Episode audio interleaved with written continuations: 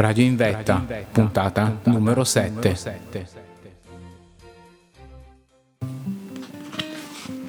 Christian vide il ragazzo nel cuore della notte. Aveva ancora sonno, si era coricato tardi e sentiva le gambe pesanti. Normalmente non avrebbe mai aperto a quell'ora, ma... Cosa è successo? chiese spaventato. Cosa è successo, Stefano? Il ragazzo lo guardò per qualche secondo, indeciso da dove cominciare il racconto.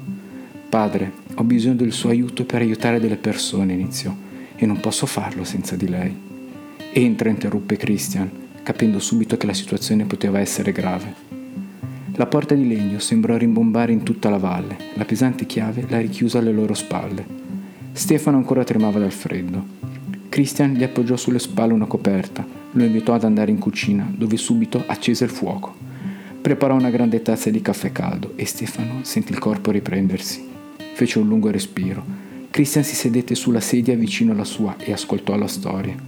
Non era facile rimettere insieme tutto ciò che era successo nelle ultime ore.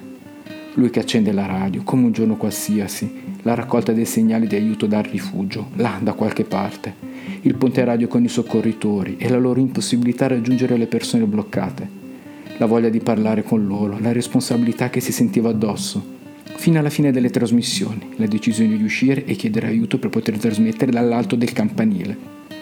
Pochi minuti di racconto, molto confusi, pieni di tensione che Stefano non riusciva più a controllare. Christian lo ascoltava come fosse una storia inventata, un romanzo, ma vedeva negli occhi del ragazzo quella paura che non si riesce a costruire. Si massaggiava le ginocchia, il suo movimento tipico incontrollato dei momenti di agitazione. Mentre ascoltava il ragazzo, l'uomo pensava a cosa sarebbe successo, aggrappandosi a ogni parola in cerca di una speranza, finché il racconto giunse al termine. Così ho continuato a parlare ininterrottamente per poter tenere loro compagnia, ma il tempo è peggiorato e ho perso la comunicazione. Casa mia ha l'antenna troppo bassa e per poterli raggiungere devo andare più in alto. Per questo sono venuto qui. Mi serve il suo permesso. Mi serve il suo permesso per andare sul campanile e trasmettere. Solo così avrò qualche speranza e rimanendo in silenzio lo fissò. Quella richiesta lo lasciò di stucco. Incrociò gli occhi del ragazzo. Continuò a sfregarsi le ginocchia. Si morse leggermente le labbra. Pensava alle possibili conseguenze. Capisco quello che mi stai dicendo, iniziò, ma quello che mi chiedi, proviamo a pensarci un attimo. E se cadi? Se scivoli? Se ti fai male? Lassù è già pericoloso in condizioni normali, ma adesso non si vede niente e non c'è un tempo da lupi. Penso sia tutto ghiacciato, tutto ciò che non è stato portato via dal vento. Poi, quanto resisteresti? 10-15 minuti. Il vento sta tirando forte e il vento non perdona. Hai una grande volontà e forza d'animo, ma mi sembra un'impresa disperata. Ma padre, provo a dire al ragazzo. Inoltre, a cosa servirebbe? Ok, puoi andare su, continuare a parlare, ma questo non le aiuterà a rimanere in vita, se davvero sono in pericolo. Il rischio non vale e invece sì, questa volta Stefano lo interruppe bruscamente, perché se hanno una speranza, se sentono una voce amica, avranno un motivo per andare avanti. Se invece mollano, se si lasciano andare, forse qualcuno di loro si è addormentato, sono stanchi e se si addormentano adesso non si sveglieranno più, lo sa bene. Quanti saranno ancora vivi? Non lo so. Perché sono finiti lassù? Non lo so. Non so nemmeno dove siano di preciso. Prese un respiro e continuò. Ci sono delle persone lassù isolate e noi non siamo in grado di comunicare con nessuno, nemmeno con la sicurezza. Nello zaino ho il mio trasmettitore, l'unico ponte tra noi e loro, tra noi e la sicurezza, e io farò di tutto per riattivare il contatto. Quindi, se lei non mi permette di andare sul campanile, andrò in ogni caso, provando tetto per tetto quale può offrire la ricezione migliore, a costo di sfondare le porte. E quando tornerà l'alba sarà già tutto finito, almeno lo spero, nel bene o nel male. Stefano, in preda alla concitazione, si alzò. Christian non aveva mai visto un ragazzo così forte e determinato. Capì che diceva sul serio e che nulla lo avrebbe fermato. Anche lui sentiva però il bisogno di fare qualcosa, non sarebbe rimasto con le mani in mano. In quel momento apparve un'ombra sulle scale che scese silenziosamente gli ultimi gradini. Era quasi completamente avvolta da un mantello, solo gli occhi non erano coperti. Chiara, disse Christian, mi spiace ti sia svegliata anche tu, non volevamo disturbarti. Cosa è successo? chiese sottovoce. L'uomo impiegò un paio di minuti a raccontare anche a lei la storia. Se vuoi salire, gli disse poi, non te lo possiamo impedire, anche perché rischieresti ancora di più a scalare i tetti, e so che lo faresti. per cui vediamo di muoverci e capire cosa possiamo fare davvero. Chiara si alzò. Gli occhi del ragazzo si illuminarono, non ci avrebbe mai creduto. Non solo aveva il permesso di andare sul campanile, ma adesso aveva anche qualcuno che credeva in quello che aveva detto e che gli avrebbe dato una mano. Non era più solo in quella assurda lotta. Christian non perse altro tempo. Chiese a Chiara di dare al ragazzo più coperte possibili, di cercare un altro cappotto e qualsiasi cosa le avrebbe potuto evitare di gelare.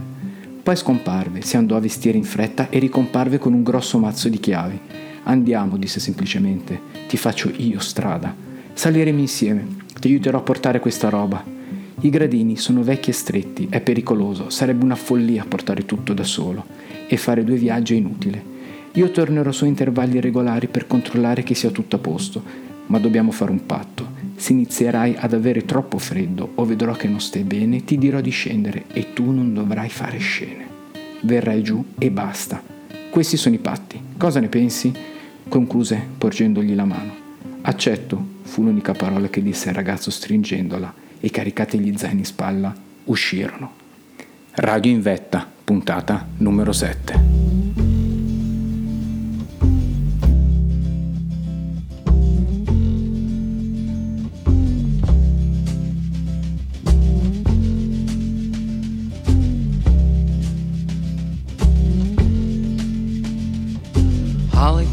from Miami, FLA.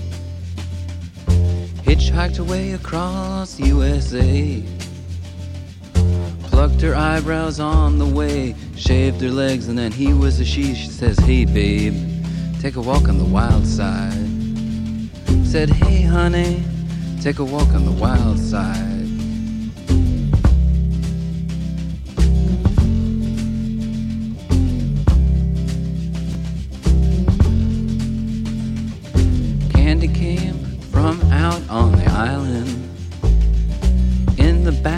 She was everybody's darling. But she never lost her head, even when she was given head. She says, Hey, babe, take a walk on the wild side. Said, Hey, babe,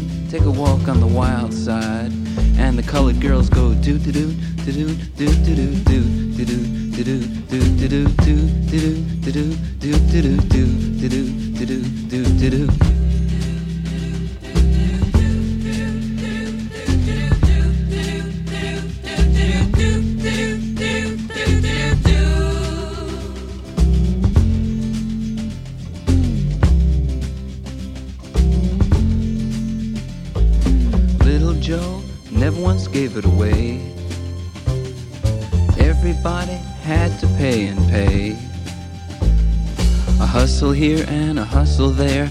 New York City is the place where they said, Hey babe, take a walk on the wild side. I said, Hey Joe, take a walk on the wild side.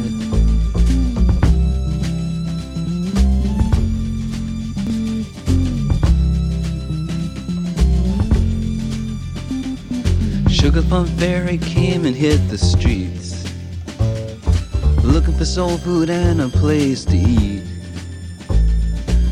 To the Apollo, you should have seen him go, go, go. They said, hey sugar, take a walk on the wild side. I said, hey babe, take a walk on the wild side. Alright Ha